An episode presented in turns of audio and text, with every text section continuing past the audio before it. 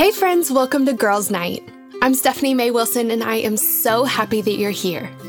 Each week, I have a girlfriend over, and we talk through one of the biggest questions we have about our lives as women. We're talking about friendships and faith, and relationships and self confidence, about our calling in life, and how to live every bit of our lives to the absolute full.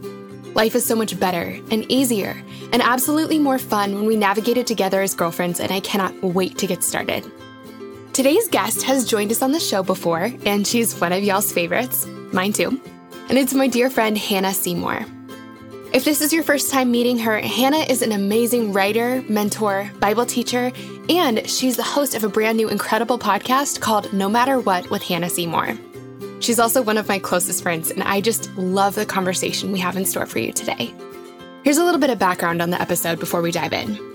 So, just a few months ago, I got a message from one of our listeners that just stopped me in my tracks. I'm going to read it to you. She said, Hey, Stephanie, I've been listening to Girls Night for a while now and hearing you and your guests talk about God and having a relationship with Him. I'm not a Christian, but I think I might want to be one. I think I might want to have a relationship with God, but I'm not totally sure what that means or where to start. Can you help me? Guys, I loved her question because I remember exactly where I was when I was asking the very same thing. Also, as I was writing her back, I realized that there aren't very many resources to help us with this specific moment in our faith. If you go to church or read a book about Christianity or listen to a Christian podcast, you're usually walking in in the middle of the story. It's sort of assumed that you've started the journey already or that you have some background information about God and Jesus. And for a lot of us, that's just not true. When I became a Christian, I didn't know anything about God or Jesus. I'd been to church a few times, but I didn't remember anything from it. I really was starting from square one. You guys will actually get to hear more of that story today. So, in this episode, I'm going to be asking Hanna all of the questions I was asking at the very beginning of my faith journey. Questions like What does it mean to have a relationship with God? How do we actually begin a relationship with God? What kind of life change should we expect to see in becoming a Christian? And what if we become a Christian and our lives don't really change? What do we do then? How do we put our full hope and trust in God even when we can't physically see Him? And that's just the beginning. If you're new to your faith journey, or if you're like, you know, I'm not a Christian, but I have some questions, this episode is for you. But also, if you've been a Christian for a while, or even your whole life, this episode's for you too. I think for so many of us, we come to a place where our faith just feels a little bit stale. We've been doing this forever, and so in some ways, it's kind of become routine. And then I know for others of us, We've been a Christian for a long time, but we've never really had a big transformation moment with God. We hear other people talk about how much God has changed their lives, and while we would love to experience God in such a tangible, life changing way, that just hasn't been our story. If you're in either of those places, I know that this episode will really help. Now, guys, I have to be honest with you. This is my favorite episode about faith that we have ever done here on the podcast, and I cannot wait to dive in. But before we do, I want to make sure that y'all know about a resource that I think could be a really great next step if you are trying to grow in your faith. It's my book, The Lipstick Gospel Devotional. The Lipstick Gospel Devotional is a 90 day step by step guide that will help you consistently connect with God, hearing from Him, trusting His plans, and feeling His presence in your everyday life. If this sounds like something that would be helpful for where you are right now, I would love to share it with you. You can pick up a copy at smaywilsonshop.com, and that link will also be in our show notes. Okay, with that said, let's jump into the episode. Here is my conversation with Hanna Seymour.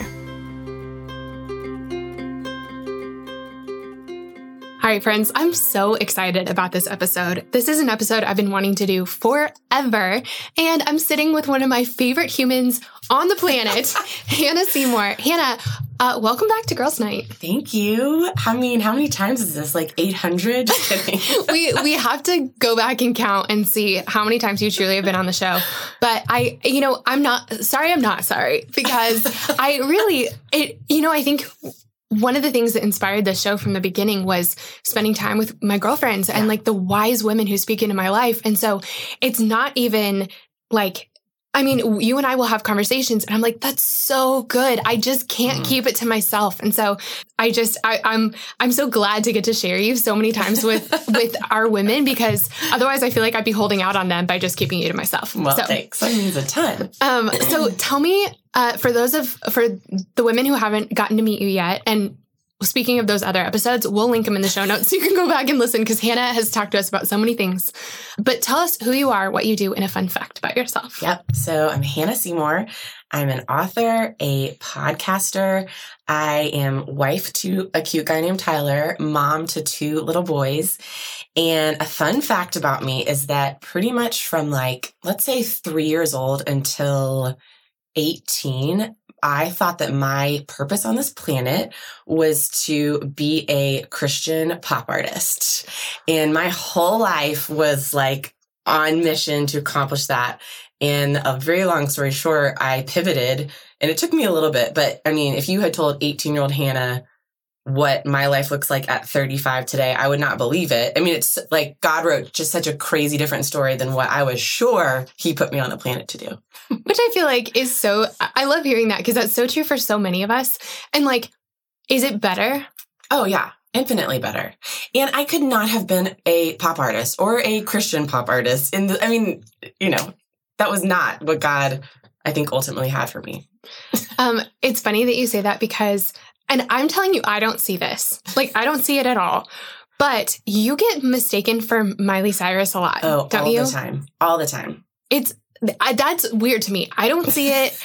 I don't see it. But I've been with you when people are like, "Are you? Yeah. Are you?" So I moved to Nashville when Miley still lived in Nashville, and it was just coming off of her Hannah Montana years, and so she still had her long wavy brown hair, which is what I have a, a lot of times. And people would come up to me and they were sure that I was her because she would like, we were in the same geographic area. She had been sighted at that Whole Foods or that Target. And so people would be like, "Oh, you're just, you just don't have makeup on." I'd be like, "No, darling, I do have makeup on, and I am not Miley Cyrus." And but the thing that's tricky about it is when people ask you, they'd be like, "Well, what's your name?" You're like, Yeah. "No, I'm Hanna." Yeah. And you're like, "Oh no!" Like Hannah Montana's her secret Yes. stage name. Oh gosh. It Okay. was funny and awful. Yeah, well, that's great. That's great. Well, we're gonna have to. We'll we'll get a picture of you up, um, or I mean, go follow Hanna on Instagram, and you can tell us. I'd love for I'd love for you guys to tell us. Do you think Hanna looks like Miley Cyrus or yeah, not? maybe I'll post like a, A a, little side by side. Uh huh. Yeah. Yeah. Okay. I'm excited. um, well, so Hanna, I, I, like I said, I've been wanting to do this episode forever. And um, it really was kicked off, I mean, a lot by my own story and my own experience with becoming a Christian. But um, I, I get amazing um, DMs and and emails from our listeners all the time, which I love that. And one of the ones that I got a while back, just and I get it a lot, but this one just really stuck out to me. And it was a woman saying like, you know, Stephanie, I I hear people talking about Jesus, I hear people talking about God. I think I want a relationship with him. I think I want to be a Christian. Like, how do I get started? hmm And that question is such a good one and one that we don't answer hardly ever. Yeah. Like when you walk into church on a Sunday morning, unless it's maybe Easter, you don't get the story from the beginning. You're walking in like in the second act or Yeah. something. I mean, you're it's Yeah. no one really walks us through this. And if you're going through a Bible study, it's like already assumed that you know that you have a Bible Yeah. or that you know what to do with the Bible. Yeah. Totally. Um, and and so I think just hearing that question and then remembering how I asked that very same question, Mhm. it made me really want to do an episode where we take away assumptions. Like you don't need to know anything to listen to this episode. Yep. Um, but really like walking together through the first couple steps of if you have any interest in getting to know God, in having a relationship with him, like what do you do? Yep. So that's what we're here. That's what we're here to talk about today. And so first, Hanna, like from the beginning, I'm gonna pick your brain like crazy today. So I'm glad I you're. I'm ready. I'm glad you're ready. I got my game face on. you do. You do. I noticed that when you walked in. um, so okay, what does it mean to have a relationship with God? Like by saying, Yes, I'm in Yes. to Christianity, what are we signing up for? Okay. Let's talk about two different things. So one, I love that you said relationship with God, but you also use some other things like, yes, God, I'm in, or um, I don't know, there's some other things you were saying that had a similar connotation. And I think personal relationship with a, with God is such a good phrase, but it, it's kind of Christianese because Mhm. again, it's like an outsider is like, what the, what does that even mean to have a person? What is personal relationship with a per- thing that you can't see? Like, what does that mean? Yep. So to go to get a little nerdy, si- simply within the last century, probably in even like 60 years, there became this movement where we started using personal relationship with God. And the reason was, is that Christians were trying to differentiate um, just showing up on Sunday morning at like high church. You sing some hymns, you might like recite some liturgy, which is like scripture or like creeds that like old dead white guys have written. Um, and you might hear a sermon and then you, it's an hour and you leave and you never think about God again until you show up the next Sunday. And so there was this movement where folks started saying Christianity isn't a religion. It's not just like a check off the boxes, tradition, rules of do's and don'ts. It's not a religion, it's a relationship. And so thus came this whole idea of like, do you have, not just do you like know that there's a God and you show up at church, but do you have a personal relationship with him? Is it a daily thing? And we can talk about that more later, but like, I mean, we all have an idea of what that, that means to have a relationship with someone. You're spending time with them. It takes, it takes time. You're, okay, all these things. So that aside, personal relationship, the reason I like the phrase, and some people give it a bad, like, re- personal relationship with Jesus or God is nowhere in the scriptures. That doesn't mean that it's bad. And here's why, because Christianity really is about relationship. Christianity is about a God who created humans because he desired to be in relationship with them. So he created Adam and Eve for the sole purpose of knowing him. It, scripture says that he would like come down and walk through the garden with them. I mean, think about the Lord's feet, him standing right next to you, just on an afternoon stroll in the mm. most beautiful place that we could ever, I mean, utopia, the most beautiful place we could ever imagine. That's what he designed humanity for, was to enjoy him, to know him and enjoy creation. But we, most of us know the story too well. We screwed up, right? God made this one rule. Don't eat from this tree. And what did they do? They ate from it. So sin enters the world. And when Adam and Eve were made perfectly in God's image, created to be in a relationship with him, once imperfection entered the world, a holy, perfect God cannot be in right relationship with an unholy, imperfect human. And that is like the rest of the story of the Bible is how does God, for lack of a better word, how does he fix it? And there's a pastor that I'll always quote when I will talk about this who will often say, we've got to remember this isn't plan B. God didn't start this. Humans screwed up and go, okay, I got a plan B. This was, he always had plan A was Jesus. He was going to send his son Jesus to do for us what we could never do for ourselves. We can never be good enough, perfect enough to be in a right relationship with God. But Jesus came on this earth. He lived a perfect life, fully knowing temptation, fully living in imperfect circumstances, just like we do but he lived a perfect life. And because of that, he was able to die on a cross. He was crucified. Essentially, he was murdered by the Roman government.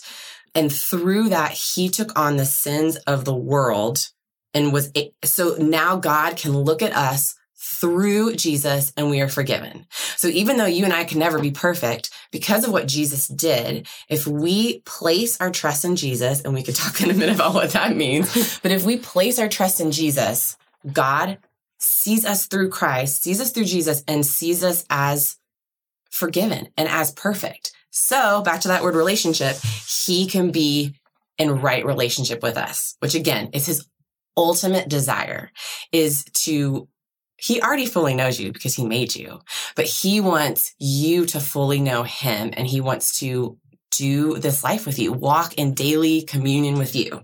So that's what it means to have a relationship with God. It's knowing him, it's being known by him and learning to live differently because we know him. That's amazing. That's amazing, Hanna. I so one one of the things I was thinking of is, you know, when we think about like when we're looking at God from the outside, you know, I think one of the things is like how do you approach God when you're such a mess? You mm-hmm. know, it's like there's this fear of like I could never go into church, I could never like hang out with Christians, I could never like I'm not invited because people like me aren't invited. Mm-hmm. And the thing about it is like people like us are invited Yep. because of Jesus. Like we, you don't have to clean yourself up to go into Nope. church. And anyone who says you should or you need to is wrong. Like Yep. that totally undermines Yep. the whole thing.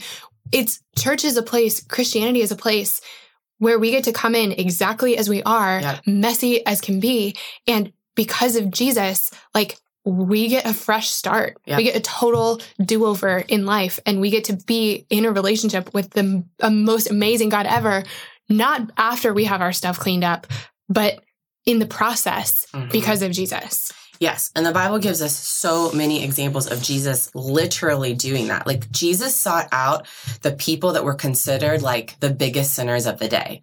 Like it says he hung out with tax collectors and, um, like prostitutes and, and, and people who tax collectors were folks that were financially abusing and stealing from other people. Or, I mean, obviously we can imagine the sin of a prostitute or, but I mean, he, he was seeking out the hurt and the broken and the people that certainly felt like I am way too far for God to ever consider being in a relationship with me. That's who Jesus went after. I love that. I love it. Well, okay. So, Hanna, how do we say, like, yes, I'm in to Yep. Christianity? Like, how do we actually begin a relationship with God? Do we pray a prayer? Do we start going to church? Yep. Like, if we're if we're interested, Yes. what do we do? Okay, I love this question because I think if you ask 12 believers, 12 people who said, I'm into God or call themselves Christ followers, whatever, how, like, what was the moment when you became a Christian? I bet you would get 12 different answers. And your story is like one of my favorite for those. So, I mean, I, I, like, I want to hear you talk about it. Like, what was the moment when you look back and go, oh, that was the moment I said, Yes, God, I'm in. Were you in a church service and a preacher invited you to raise your hand and pray a certain prayer? No. Right. Okay. um, so I actually might cry, which seems appropriate. So if I do cry, um, be warned. I think that this is a similar um, situation for a lot of people because so I think we have a couple hesitations when it comes to becoming a Christian. Um, one of them is like, I'm too messed up for God. Like Yep. he could never want someone like me. Another one is, I don't think I need God. Like Mm. I'm going through life Yep. just fine. And that seems like putting a whole lot of limitations on a life that is going just fine for me. Mhm. And really, that was me forever. Um, another hesitation I had was, um, I don't know if I relate to God. Like, I don't know if He Mm. has anything in common with me, or if I would even like the kind of life that that Christianity would lead to. Which I was so surprised by the fact that that wasn't true at all. Like, Hmm. God is not vanilla and boring shoes and uh, I don't know, like things you don't want to do. He's he's life beyond life. He's Mhm. extra color. He's fireworks and best friends and and um, just better life than you can even imagine. And that's what I got to find out. But so at the time though, I just didn't think I needed God until I did. and basically every part of my life fell apart all at the same time when I was in college. And that's why I love talking about all different relationships so much here, because there was a point where my friendships were a mess. Um, my relationship with myself was terrible, like so unhealthy. I was so mean to myself. I did not like myself. Um, I uh, was broken up with by the guy I thought I was going to marry. I didn't have a relationship with God. Basically, the only thing that was going okay was like school, and I was kind of thinking towards my career. That was the only part of my life that wasn't in shambles. That fell apart later. Um, but so that's kind of the circumstance I was in. I was just heartbroken in every way I could think of. And that's when I got to go study abroad for the semester, which is great. I feel like if you're heartbroken and you can leave the country, perfect. Do it. Um, do it. Um, so I'm, I'm studying abroad. And for the very first time, I'm kind of considering like, what would a relationship with God look like? Mhm. Because I just, for the first time, felt like I'm doing life to the best of my ability and it's, not, working. it's not working. It's not going well. So throughout the course of this semester, um, I started asking questions, and I um, happened to be studying abroad with my two best friends who are Christians, and I just asked them every question I could think of, and I was so skeptical and I was so unsure, and I, I mean, I just like hammered them with questions, thinking that maybe, maybe I would decide to be a Christian if they could sort of like get me there mentally. Well, after this whole semester, you know, heartbroken, getting to spend really good time with these friends, getting to ask lots of questions, um, we ended up in Italy for spring break. And uh, the night before, we had um, taken up an opportunity to go on a pub crawl. Um, it was the Spanish Steps pub crawl. I feel like they probably still do it. Um, we went around to all these different bars. They gave us free T-shirts. Um, there were like chugging contests and stuff. I came in second. Um, I think I got robbed. um, the guy I, I lost to, I think, was like huge, uh, like a huge college, like I don't know, professional drinker. But so I mean, we so we went out the night before, and then the next morning, you know, wanting to be good tourists, we decided we were going to go to the Vatican. And it didn't occur to me that I was going to go to the Pope's house uh, hungover, but we didn't shower. We were hungover, and I went wearing. You smelled like a like gross bar floor. I did. Yeah. I smelled like a gross bar floor. yeah. Um, and for some reason, we decided that we have these new free shirts. We should all wear them, and we were all matching. So we all show up at at the Pope's house smelling like liquor, and the shirt says, I came, I saw, I crawled. Spanish Steps pub crawl. So that's that's like this those are the circumstances. Um so, so we we go in and we're wandering around the Vatican and they take us into the Sistine Chapel. And I'm looking up at the ceiling and it's I mean just incredible. And I'm you know in a throng of tourists and I'm about ready to leave because the, our tour guide's kind of wrapping it up. And I turn around and I catch sight of the back wall of the Sistine Chapel. And it's a fresco by Michelangelo and it's the Last Judgment. And I have to say it's not my favorite painting ever. It's like yeah. I it's like just not it's not my favorite painting. I think Jesus is like sort of wearing a diaper kind of thing. Like, yeah, yeah like it's I don't know, it's whatever. It's not my favorite, but something happened in that moment because I turn around and I lock eyes with Jesus in this painting and something in my heart just like jumped. It was like seeing a best friend for the first time in forever and you just want to like run and hug them and wrap your arms around them and I, it was such a weird feeling to feel that. All of my skepticism and all of my doubts and all of my questions were just all of a sudden gone. And I could feel like I want to know him. Like I mm-hmm. want to know Jesus and I want him to know me and I want to be friends with him. I mean, the part of myself that would have been like, you do, like, was just quiet. I, mm-hmm. I, I just did. And so in that moment, with all of my doubts and fears just suddenly gone, locking eyes with this painting, with Jesus, really. And I just said, like, I'm in. Jesus, I'm in. And I think I said something to the effect of like, I'm in for this Christianity thing. Like, so super holy, super holy words. but I, I said, I'm in. And I really, truly was. And so we walked yeah. out of the Sistine Chapel and I remember telling my girlfriends, like, I'm a Christian now. Or like, I, I, I met Jesus in there. And like, I, I don't remember what their faces looked like because I was too consumed with what just happened, but I'm sure they were like, like jaw on the floor mm-hmm. like what just happened mm-hmm. but i mean that's how i was i was hungover smelled like alcohol wear a pub crawl t-shirt i was at the pope's house and i said jesus i'm in let's do this christianity thing you weren't listening to a sermon nope. you weren't at church nope. and that's i love your story so much because it's just the perfect example of god and, okay the first time we were the I've heard you tell this story so many times, but it was the first time that I put two and two together. Again, talking about this word relationship what is like the pinnacle of the Sistine Chapel artwork? It's a, the massive hand of God reaching out to man. Mm-hmm. Again, it's a picture of God initiating relationship. I want to be in connection with you. Yep. And that somehow that piece of art, God's spirit used that piece of art to finally like pull you in and connect with you. Yep. And I mean, your story is legitimate. It's what happened. It's like exactly how the Lord called you. You know how God called me when I was like a five year old sitting in my bed listening to a record called Patch the Pirate. And my mom came in to tuck me in bed and I told her, I want to invite Jesus into my heart. And I meant it. And I prayed a prayer with her and I meant it. And I mean, both, th- those cannot be more different stories. and, but they are both exactly how the Lord called us. And, and so that's, I think, you know, if you're thinking about, I have to pray a certain prayer or say certain words, prayer is not a magical formula. It's just talking to God. And so I think we can say you prayed, but again, I don't think you have to pray. But like you said, okay, God, like, fine, I'll do it. I'm in. I'll yep. do this Christianity thing, even though I'm not sure exactly what it entails. I'm not sure I'm going to like what it entails, but for some reason, I think this it. is what I need to do and yep. I'm ready the Bible tells us in Romans, it's Romans 10, 9, and 10. If you confess with your mouth that Jesus is Lord and believe in your heart that God raised him from the dead, you will be saved.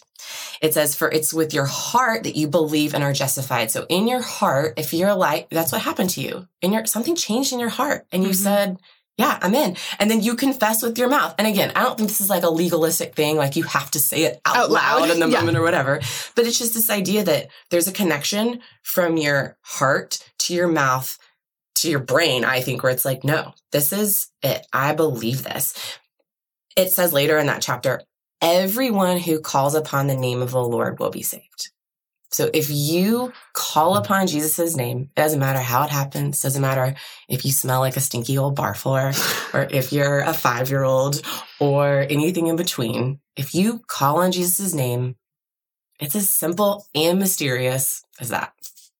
I love that. I love that. Um, so Hanna, once we start this relationship, once we say, "Hey, I'm in," or like, "I want to invite Jesus into my heart," what do where do we go from there? Yeah. Like, what are some of the first steps we should take when we're new to this faith thing? So, this is what I think it means to be a Christ follower, a Christ follower or a Christian or a believer, all these different terms we use. And I think we go back to Jesus's words. Some, a lawyer came up to Jesus and basically said, like, what's the most important commandment in the Bible? Because in the Old Testament, of course, a lot of us know the 10 commandments, but there was a lot of law that God laid out. He gave to a leader named Moses and God's chosen nation, Israel, had a ton of law that they live by. And so this lawyer the lawyer who loves the law and who has studied the law comes to Jesus and says, What's the most important one? And Jesus starts with, Love the Lord your God with all your heart, with all your soul, with all your mind, and with all your strength. And he says, Second, love your neighbor as yourself. These are the most important. That is what it means to be a Christian, to be a Christ follower, a believer, again, a Jesus freak, any, you know, 80s term, any word you want to use that means I'm all into this. So that's what we need to act like. Okay, so how do I love God with all my heart, with all my mind, soul, strength? And how do I love people? That's what it means to follow Jesus. My dad, who's a preacher daddy, preacher daddy, uh, says all the time the way you grow in your relationship with Christ is three things it's God's word, it's God's spirit, and it's God's people. God's word is the Bible. God's spirit is scripture says this is crazy and I'm getting I'm getting deep real fast. We'll we'll come back up to the surface. Scripture says that when when you say I'm in, when you confess Jesus, when you call upon his name, God's spirit, the Holy Spirit indwells in you. And I think that's where we get this, like what I said in childish term, like invite Jesus into my heart. Jesus isn't like physically coming into your heart and knocking and opening a little door and like sitting on a throne in your heart, right? But God's spirit indwells in you. And it's his Holy Spirit that does all these crazy things like change your life from the inside out, like help you understand the Bible, learn to pray. Like he is your helper. My dad always says, the Holy Spirit is better than a guilty conscience. So this isn't just like a moral compass anymore. I mean, he, like, what he does in us is, again, it's simple and mysterious and fireworks and champagne toast. I mean, it's crazy what he does. Okay. But so that's God's spirit and then God's people. So really simply, if you're like, okay, day one, what am I going to do? So how are we going to start? Like, really get to know God, the easiest way is starting to read the Bible. And I know that can seem super daunting, but you like Hanna, you just said like read the Odyssey or right. like no, I know, I know. dictionary. I know, I know. So it's you gotta find like the simplest thing that's gonna be where you are. You and I had a conversation just the other day about something I needed to start doing. And you were like, this is not like you've never worked out in your life and now I'm telling you to work out seven days a week, right? Like, why don't you just shoot for two days a week? So I'm not, you don't have to read from Genesis to Revelations in the original Greek and Hebrew. And like, that is not what this is. Um, my suggestion, there's a book in the New Testament um, titled Luke. A lot of people say start with John. John's great. I like Luke. I think Luke is um, just more clear. I don't know. It's written by a doctor. It's very precise. and Luke literally goes from Jesus's birth through his death, burial, and resurrection and pull it up. I mean, you can get the Bible anywhere, like on your phone. Pull it up in the message translation or um, the New Living Translation. Really, the message is like a paraphrase. So, I mean, you could start there. You are going to understand the message. Yeah. After you read the message, read it again in the New Living Translation. also super easy to understand. But start with like, okay, you want to get to know God? Well, let's read about Jesus and let's read about his life. So simple. Start there. If that's too daunting, there are a million apps that you can download that will give you like a t- teeny tiny little Bible study or a couple verses to read a day. I mean, s- start where you can maintain it. Start. Don't do, don't do something that's going to overwhelm you. Start simple. Yep. So God's word, God's spirit. My advice. Wait, really quick on the on God's word. Yeah. One thing I wanted to say, this this was really helpful for me. I remember my church saying this for the first time, or hearing this for the first time, and I was like, "Oh, really glad you told me this." Um, so th- we've heard the term the gospel, right? Yep. In the Bible, there are four gospels. There's Yep. Matthew, Mark, Luke, and John. It feels kind of confusing because as you're flipping through, they tell the same story, Yep. and so you're like, "What's the deal here?" And that's a weird thing. Like it's a weird thing for in the middle of a book to have the same story with slightly different details told four times. Yep. But they were all different people kind of giving a different perspective Mhm. on the same story. Yep. And so that's cool because you get to just see a, a clearer picture by reading it in different people's words. So if you read Luke, that's from the perspective of Luke. And if you're like, okay, but John tells the same story, he does. He just sometimes includes different things Yep. or it's like he's talking to different people or whatever. So um, if you feel confused by that, just know there are four gospels. It's Matthew, Mark, Luke, and John. And those are the people who wrote the gospel, Mhm. that particular gospel, and they tell the same story. So if you're like, this seems repetitive, that's why. And you're not going crazy. Yep. And you could literally just read those four books for like the first four years of your Christian life if you wanted to. And uh, you will be ahead of most people who call themselves Christians in America. But think about like, if we're going to say, I'm all in and I want a relationship with God, like, why wouldn't you start with like just learning about who Jesus was on this earth, who he is today? Like that's, I mean, you could, I mean, you could live there your whole life if you wanted to. Yeah. It would be enough. It would I'm be s- more than enough. I'm so glad that you said that about the two greatest commandment, commandments because I think that Christianity, like, there are two things that, that kind of go wrong. One is that it can feel really complicated when we start getting into the law and all the letters and like all the, I mean, there's just a lot of words in there. And so it can kind of muddy things up Yep. and make it confusing Yep. and make it feel like you're constantly failing because you can't keep that all in your brain all at once.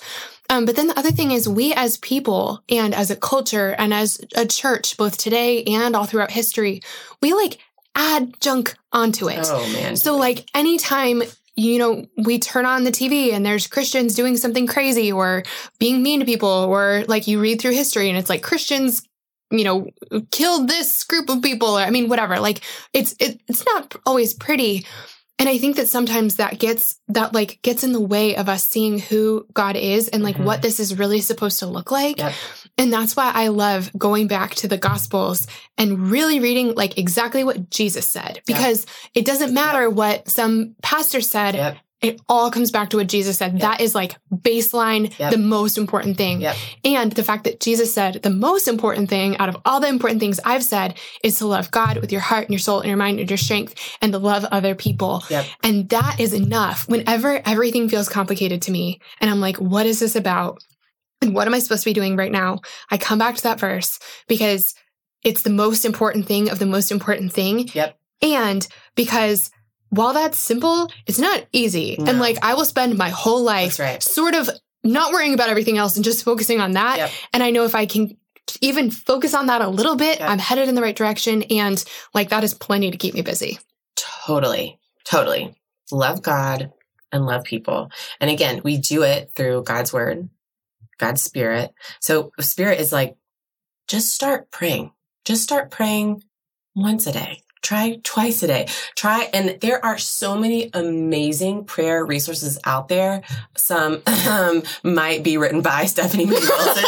um, there are so many prayer journals and prayer prompts and things that you can use again that help you. Because I get it. It's like, where the heck do I even start Yep. talking to this guy that I really don't know? Like, but that is part of the Holy Spirit indwelling in you, helping you to pray, and and it's creating that connection between you and God, okay, and the God's people.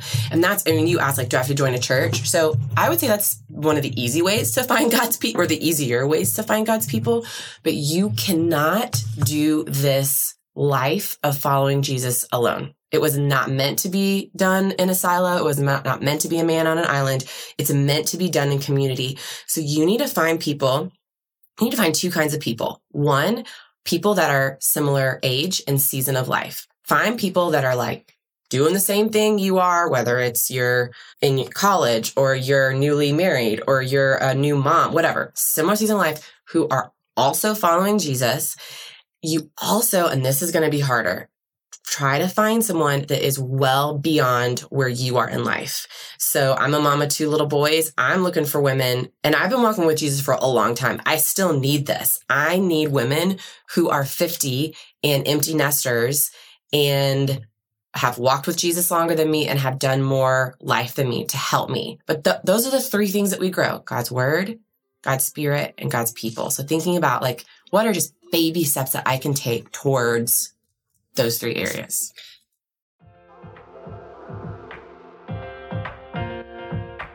Shout out to Claritin for supporting this episode and providing us with samples. Friends, springtime is finally here, but that also means allergy season is in full swing.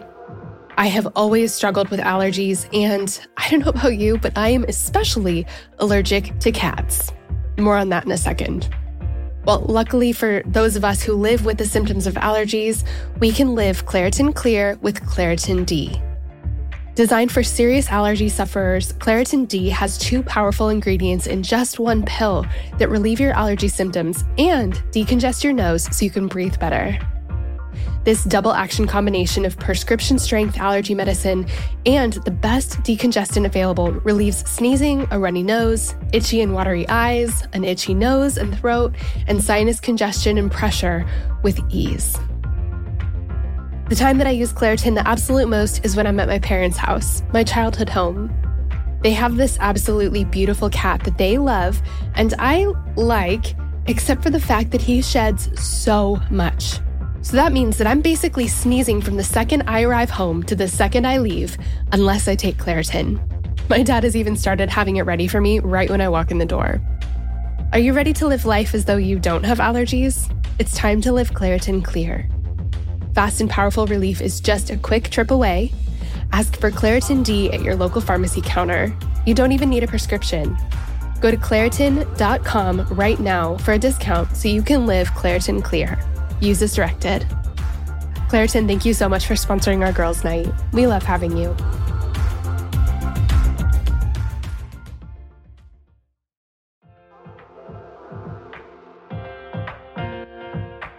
This show is sponsored by BetterHelp.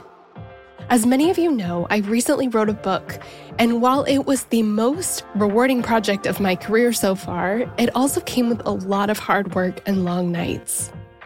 And sometimes when things started to feel a little bit overwhelming, I needed to get a few things off my chest so I could clear my mind and keep the writing process flowing. And the thing that helped me so much to sort through those feelings was therapy. Now, tell me if any of this sounds familiar. Maybe you're going through something really hard right now a big loss or a gigantic life transition. Maybe you frequently feel anxious, depressed, overwhelmed, or just generally discouraged. Maybe you really, really, really want your life circumstances to change, but you don't know how to actually change them. Or maybe you're feeling stuck as you try to work through your past, navigate your present, or figure out your future. Friend, if you can relate to any of this, you're not alone. I've been there, and therapy has been the thing that has helped me more than anything else with all of this. In the last 10 years or so, I've learned that strength isn't proving I can do it on my own, it's knowing that I don't have to. I'm at my strongest when I have a full support system around me, and an essential part of my support system is therapy. Therapy can be absolutely life changing. That is, if you can afford it and find a therapist you like and trust. But of course, this is easier said than done, and that's why I'm so excited to be partnering with this week's podcast sponsor. Our sponsor for today's episode is BetterHelp. BetterHelp is the easiest and most affordable way I've ever found to find a great therapist. It's entirely online and super easy to sign up. You can get started right away, and if you don't love the counselor you're paired with, switching is easy and it's free. If you're going through something hard in your relationships, or if you're in a funk you just can't shake, if you've been feeling anxious or depressed lately, or if you're feeling stressed and you need help balancing your everyday life and schedule, BetterHelp is an incredible resource for you. And I'm so thankful that they've given me a promo code that I can share with you to make it even easier to get started. Get it off your chest with BetterHelp. Visit betterhelp.com slash friendship today to get 10% off your first month. That's betterhelp, H-E-L-P dot com slash friendship.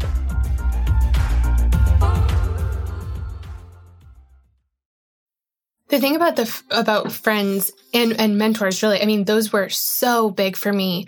Um, but one of the things I'll never forget is after so after I became a Christian in the Sistine Chapel that day, I went back home and got back into normal life. It was my senior year. And um, I had Kelsey and Michelle, who were, were, also at my school, who you know were the ones who were studying abroad with me, who were like my my sisters to this day. But like I didn't get to see them all the time. They had their own sort of day to day community. Um, and I went back into just where I was before. Yep. And so I was surrounded by people who weren't Christians, yep. who, who thought what I had just gone through was like crazy. Yep. Like sometimes I think people who don't know or like who aren't Christians are like neutral. Like, mm-hmm. hey, you do you, doesn't like, I don't care.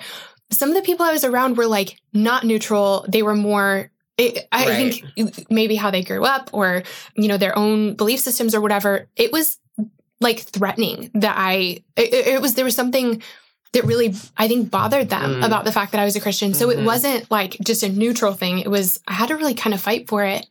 And everyone around me, like, yeah, thought it was kind of weird or didn't understand it or, and I just, I felt like an island. Mm. And so about six months later into my, like my baby relationship with God, I have this in a prayer journal to this day. I had like the worst week ever.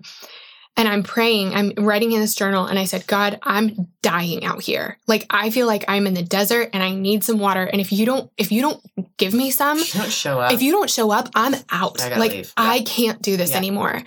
And it was really cool because just a couple weeks later, I left to go on my first mission trip. And I, the only reason I went was because Michelle was the one leading it. And I swear she like tricked me into saying yes. Um, so I went on this mission trip, and for the very first time, I was surrounded by other Christians. Yep. And not just other Christians who like just also believed the same things I did. I was surrounded by Christians who I also wanted to be friends with. Yes. And that was huge because yes. I think sometimes we join a Bible study and it's like, you don't you're not going to click with everybody no. just in life and no. so that means that you're not going to click with every christian that's right but if you can find like put in the work of trying out a couple different bible studies or trying out a couple different churches and if you can find a group of people who you can laugh with and get along with and have a good time with and like just vibe with like i don't know just people who yes. you enjoy being around and i think we forget about that and who also are following jesus my relationship with God went like 80 billion times deeper. Yeah. My life changed so fast. And I mean, it, it just everything changed. I'm not having to do it by myself. Yes. And it all happened when all of a sudden I was surrounded by other people doing it too. Yeah. Because we were created to do it in community. We were created to know God in community. Yep. Yep. I love that. So, Hanna, what kind of life change mm-hmm. can we expect mm-hmm. by becoming a Christian? Like, what are we what are we signing up for what mm-hmm. is what is if we let him in what is god going to do to us mm-hmm. for lack of a better way to say that and then also what if we become a christian but our lives don't really change mm-hmm. like what if we decide to commit our lives to christ but don't have but like we still feel mostly the same our lives still look mostly the same yeah we're not really seeing a difference yeah.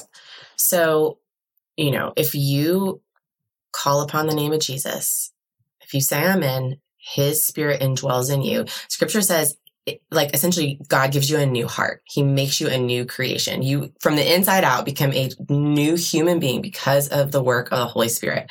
And going back to that part of that is like you are able to before calling on Jesus name, you're not able to love God with all your heart, soul, mind and strength. You're able to do that. And because of that, because of understanding how much he loves you, how much he's forgiven you, all the goodness that he's done for you, you are then able to love other people well. You are able to have hope amidst really hard, despairing seasons of your life. You're able to like, I mean, it's like you're saying before, like life goes from black and white to color.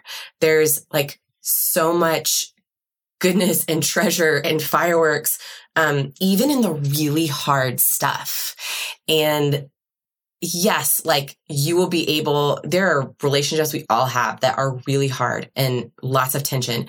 You will be equipped because of the Holy Spirit to like do better in those relationships, to love people more. You will have, God says he gives you, if you need wisdom, all you have to do is ask and he will download wisdom into you. It's like this secret toolbox. All of a sudden you have unlimited resources. Scripture says, all of the blessings in the heavenly realms, not on earth, the heavenly realms you have. He puts in you. Um, scripture also says that the same spirit, so Jesus died, like his human body died, was buried. And what raised him from the dead was God's spirit. God used his spirit to raise God from the dead. And scripture says, guess what? That same spirit is in you. Like, just think about like you have literally from death to life power in you. Now that's all very theoretical. So I want you to talk about like, because as a five year old, I didn't get to experience this like before and after transformation of like, so like, what was your experience? Like what changed after you said I'm in? I think, um, so, so there were, there were kind of two phases of change. Um, when I first said yes to Jesus and like in the Sistine Chapel, going back home, not a ton changed. Mm-hmm. And I tried to read my Bible a little bit, but I didn't really understand it. Um, I would go to church and I would cry every time I would go to church. Yeah. I would just weep. And I think it's because my life had felt and still felt so dark in mm-hmm. so many ways mm-hmm. that like I could just, when I was there, it was like, it was, I don't know, it, the like goodness and the light was so overwhelming to me that I just sobbed. Like every mm-hmm. sermon, every worship song, I just was so, I just cried so much. But there were a lot of parts of my life that didn't change. And I think because I didn't have, because I didn't really have a lot of the tools. Like I didn't have people to do it with. I didn't, like this, the spirit of God, I feel like was working, was starting to do some things in me, but I didn't have people to walk with. And mm-hmm. so I was mm-hmm. very lonely. And then I didn't really know his word very much. And so there were just some things I didn't, I didn't really know. And so really when I when I went to Costa Rica, it was cool because I asked God for water and the end of that trip I ended up getting baptized. And um, I had been like sprinkled as a kid, sure. um, but I had never been, you know, I hadn't publicly and officially really declared like that I wanted God to give me a new heart and a new life. Mm-hmm. Um, and so I got baptized in this baby baby pool full of really cold water in the mountains of Costa Rica. um, and it was and it was amazing. And it really felt like my whole life changed so quickly hmm. after that. Um, one of the things that was a real tension point for me when I was like after I'd become a Christian, but before before this trip to Costa Rica, um, was drinking. Yep. Because I that was part of my culture at school. I I mean, we like I said I was beat out in that drinking contest by like a professional drinker, but I feel like I was a professional drinker. Like I had a lot of practice. Yeah. And it was just, it was what my friends did. It was what we culturally did. And if I were to stop drinking or pull myself out of that, I would be alone. Mm-hmm. And um, and I didn't really want to stop drinking. And so I remember, so I'm, I'm every time I'm in church, I'm crying, um, in like a good way, like just an overwhelmed kind of way. But then also in my head, the whole time I'm fighting with God yep. and I'm fighting with him about drinking. Like, and I'm like, it's really not that big of a deal. It's really not that big of a deal. Like people drink in the Bible, like it doesn't matter. And yeah. it wasn't about drinking. It was about the fact that one, I was doing it in major excess, sure. major excess. Um, and two, like I wasn't willing to let it go. Yeah. And I think that when there's something like that that we are gripping onto so tightly, it just says something yep. about us. And I it's think got that a piece of your heart for some reason. Yeah, it's got a piece of your heart, and it can be anything. And so for me, it was drinking, it was alcohol. Um, and so I I had to like I think that for a long time that really held me back. It was like I was willing to give God different parts of my life, but there was this part of my life and really like a, a yucky part of my life, like a, a sin that I wasn't willing to let go of. And I feel like there's only so much that God could do with me mm-hmm. with only a small part of me. Mm-hmm. And so when I went to Costa Rica, having other people to do life with, like to like knowing that I wasn't going to be alone on a Saturday night if I decided not to go to the bars yep. was really big. Having I mean we didn't drink the whole time we were in Costa Rica and like I was amazed at how fun it was. Sober, totally sober. like, I mean, I just, we laughed so much. It was more fun than I'd ever had. Mm. And I couldn't believe that that was possible without this thing that felt like the source of fun for me. Uh-huh.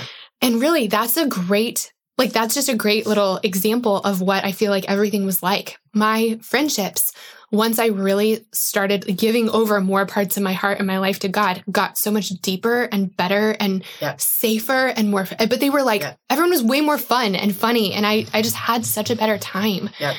I started to, I mean, slowly but surely, like make peace with some of the really hard parts of my own relationship with myself. Like God just gave me a different love for myself and a confidence that I'd never had before. Yeah. And like that one took that one took a while to kind of walk out. Sure. My relationships changed because all of a sudden I was I was starting to kind of live by the by God's design of Mhm. relationships.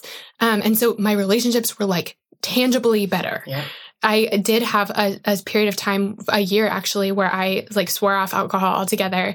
And it was a really big moment in my relationship with God. I remember praying with him and telling him that I was going to do that.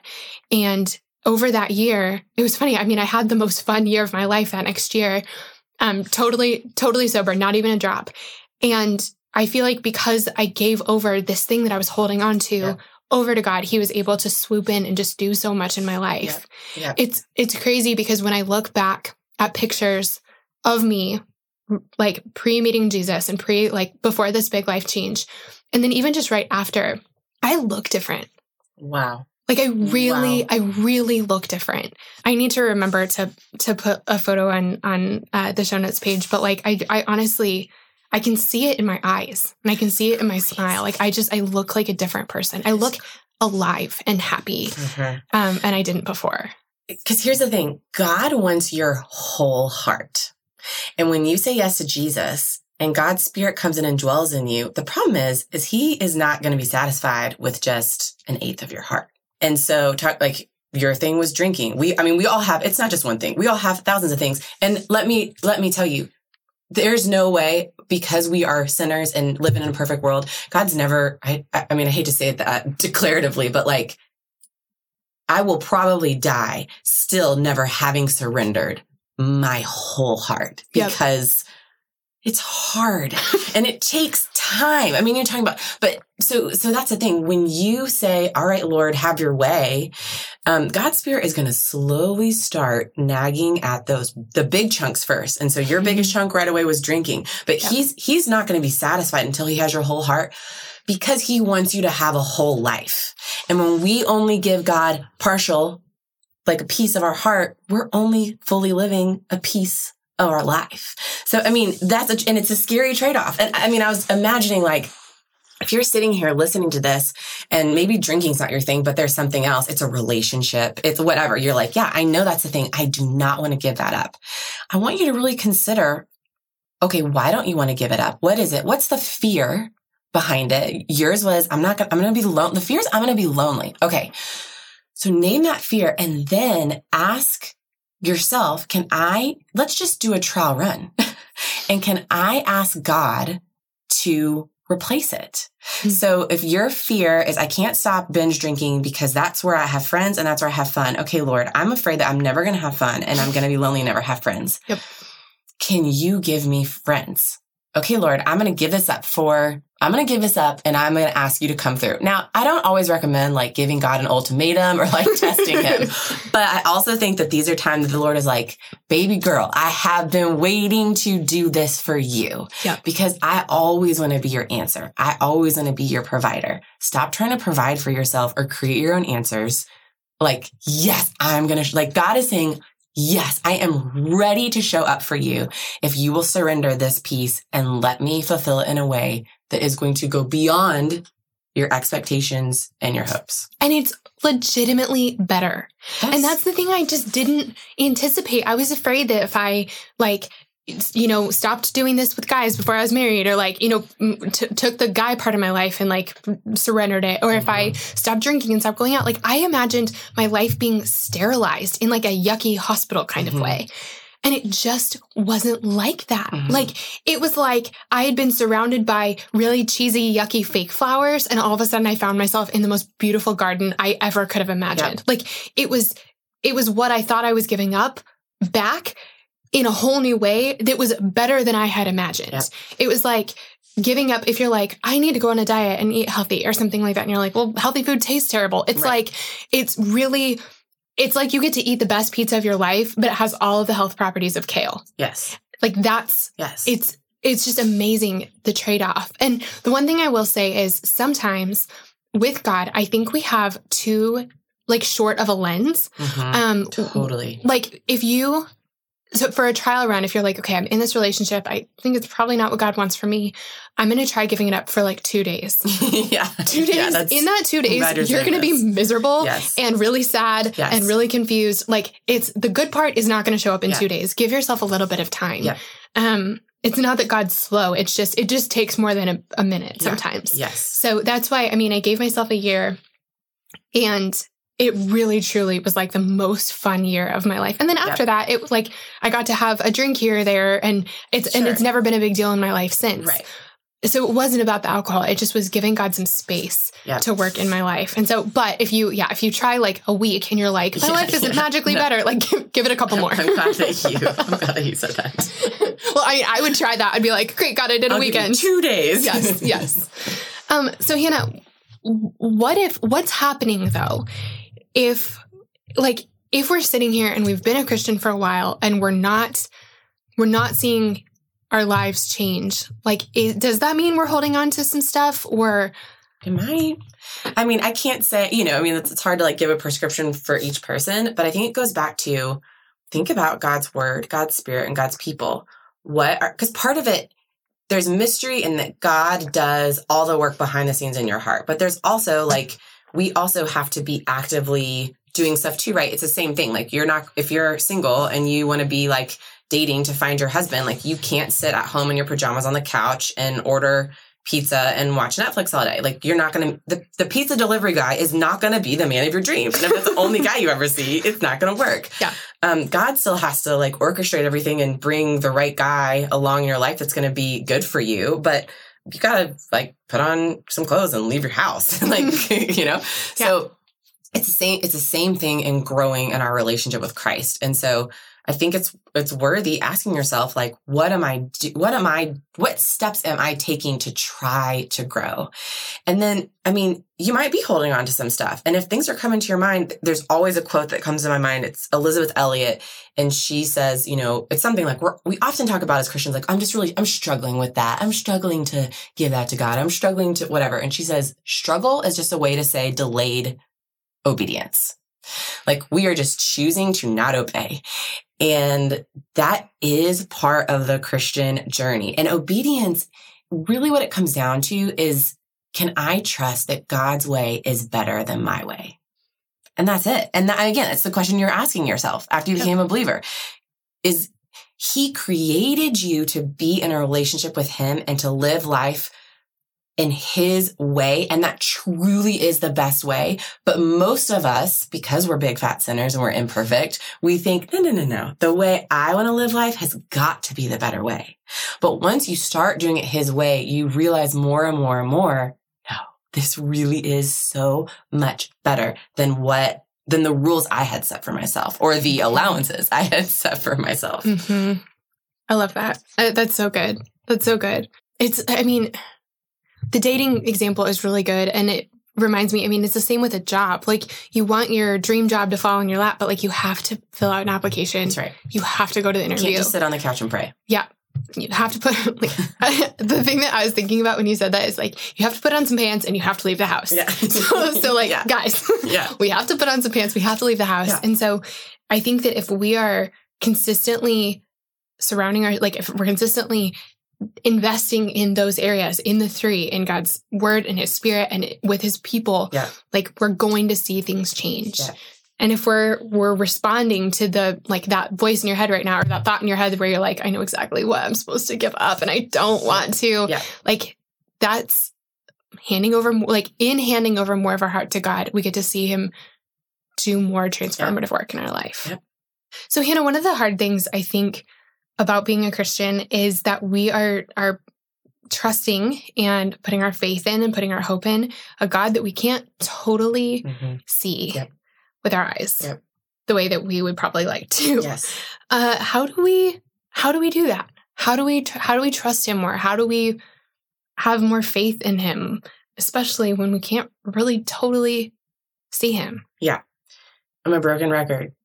God's word, God's spirit, and God's people. And I think God's people get to be, you know, the Bible says that we are image bearers of God. You were uniquely created. God formed you. He thought of you. Isn't that? I mean, he literally thought of you when he created you. And you are a, just a fraction of who he is. You get to be on this earth and reflect uniquely a piece of him that no one else can. And so being around God's people put a face to a God that in this life we don't get to see with our eyes. And that's what I think. I mean, I think God's spirit helps us see that though. And, and no, reading the Bible also puts more like meat and, you know, figurative flesh to a God that we can't see.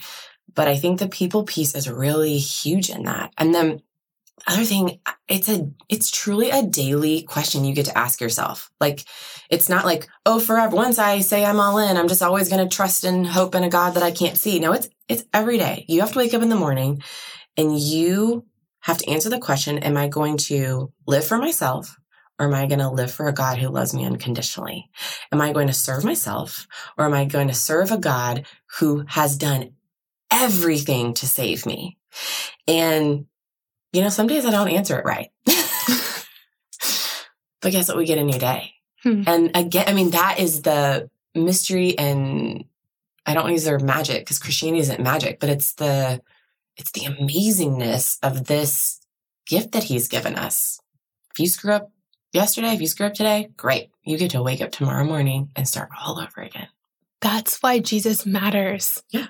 I think like I, it's one of my biggest struggles as a Christian is that I, when I look back on my story and I think about myself smelling like a bar floor, like, and, and God reaching out to me in that moment, I, I understand the gospel there. I understand like Jesus came to, to connect me to God. Even when I was like that, because of Jesus, I could be connected to God. But it's way harder for me to remember that today I when I screw up in a way that's like not even close to how much I used to screw up or just in different ways. You know, Yeah. like it's it's not as like blatant, it's not Mhm. as smelly, it's not as whatever as Yeah. it used to be.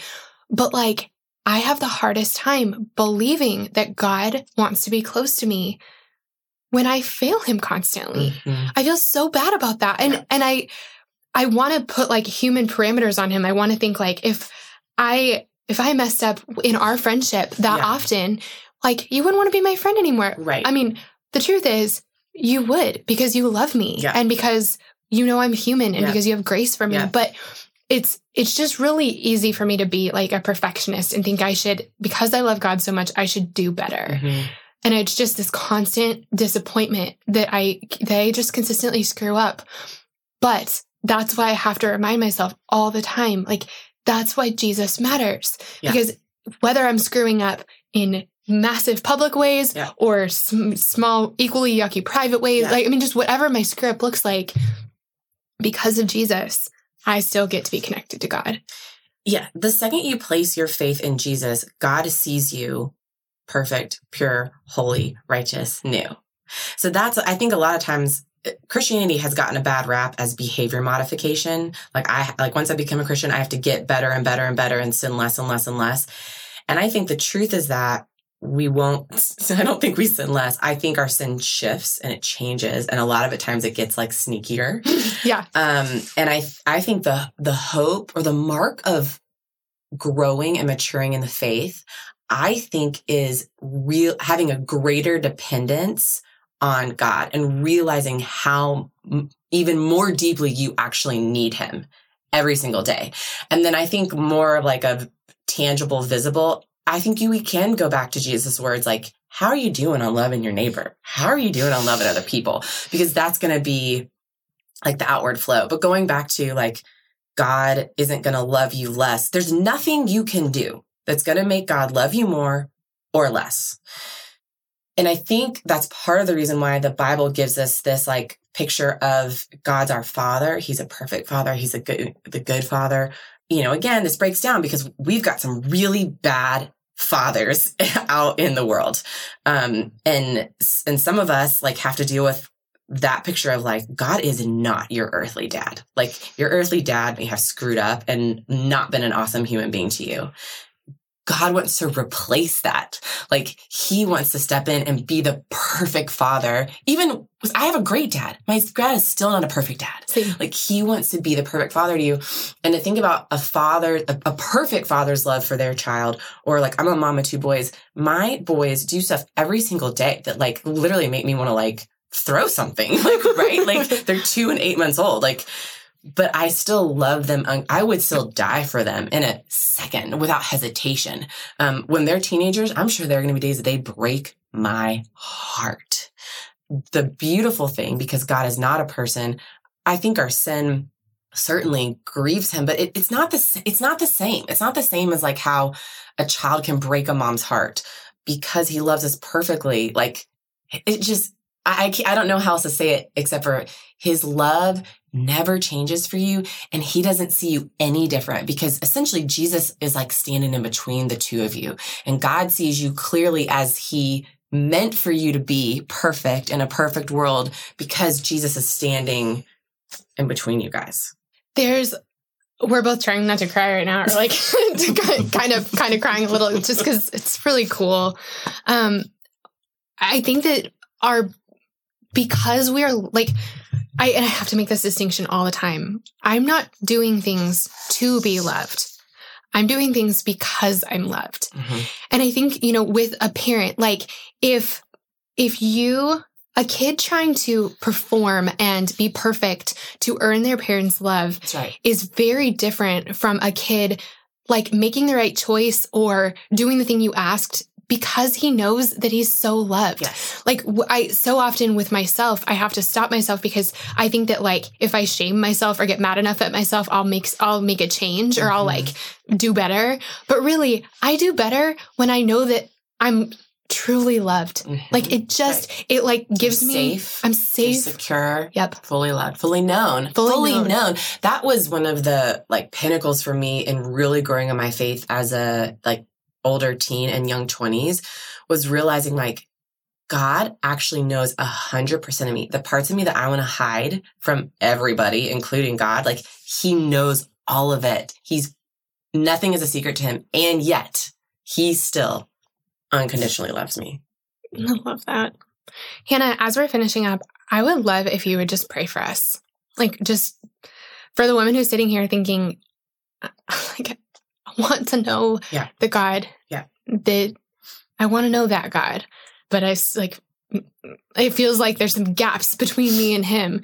Um, yeah, I would just love if you pray for us. I would love to pray. And before I pray, I think something you said, I think there are a lot of women that are here. It's like, I've been trying to live this life on my own and it's not working. And I am, it just, life feels dark and overwhelming. And I need to be, something's got to change to quote a friend of mine, what if what's going on in your life isn't happening to you, but it's happening for you? And God is using your current circumstances that are hard and gross and seem overwhelming because he is right next to you and he's calling you and he's whispering your name, just waiting for you to acknowledge him and to say, Hey, okay, I'm done. I'm done living this life on my own. I'm ready to give you control. I don't know what it looks like. I don't know what it means, but please, Jesus, be here because he's here. He is with you right now and he loves you so much. God, thank you for your goodness. Thank you that you are so good. We could, we will never be able to understand how good, how loving, how forgiving, how merciful you are in this life. Thank you for loving us in our darkest place. Thank you for choosing to save us. Thank you for wanting to be in a relationship with us, even when we think we are too broken and too messy and too sinful. Thank you for the woman or man who is listening to this right now and is recognizing this is what I need. Help them to see you. Shine a light in their darkness encourage them this week. If you are thinking right now, I just want to be in, I just encourage you to say it to yourself right now. Say, Jesus, I'm in. I know that I'm a sinner and I know that I need you to save me. And I want to love you. I want to love you with my whole being and I want to love others. Help me to do that. God, change our lives, change my life, change Steph's life, Steph's life, change our hearts. We love you. You're too good. In Jesus' name, amen. Guys, isn't Hanna amazing? I just love her. Don't forget that if you ever want to find links for anything we talk about in our Girls Night episodes, you can always find those over in our show notes. Just head over to girlsnightpodcast.com and you'll find links for everything, including links for Hanna so you can follow along with all the great stuff she's doing. Seriously, go listen to her new podcast. It's amazing. All right, friends, that's it for today, but we have so much good stuff ahead this season. And with that in mind, now is the perfect time to make sure you're subscribed.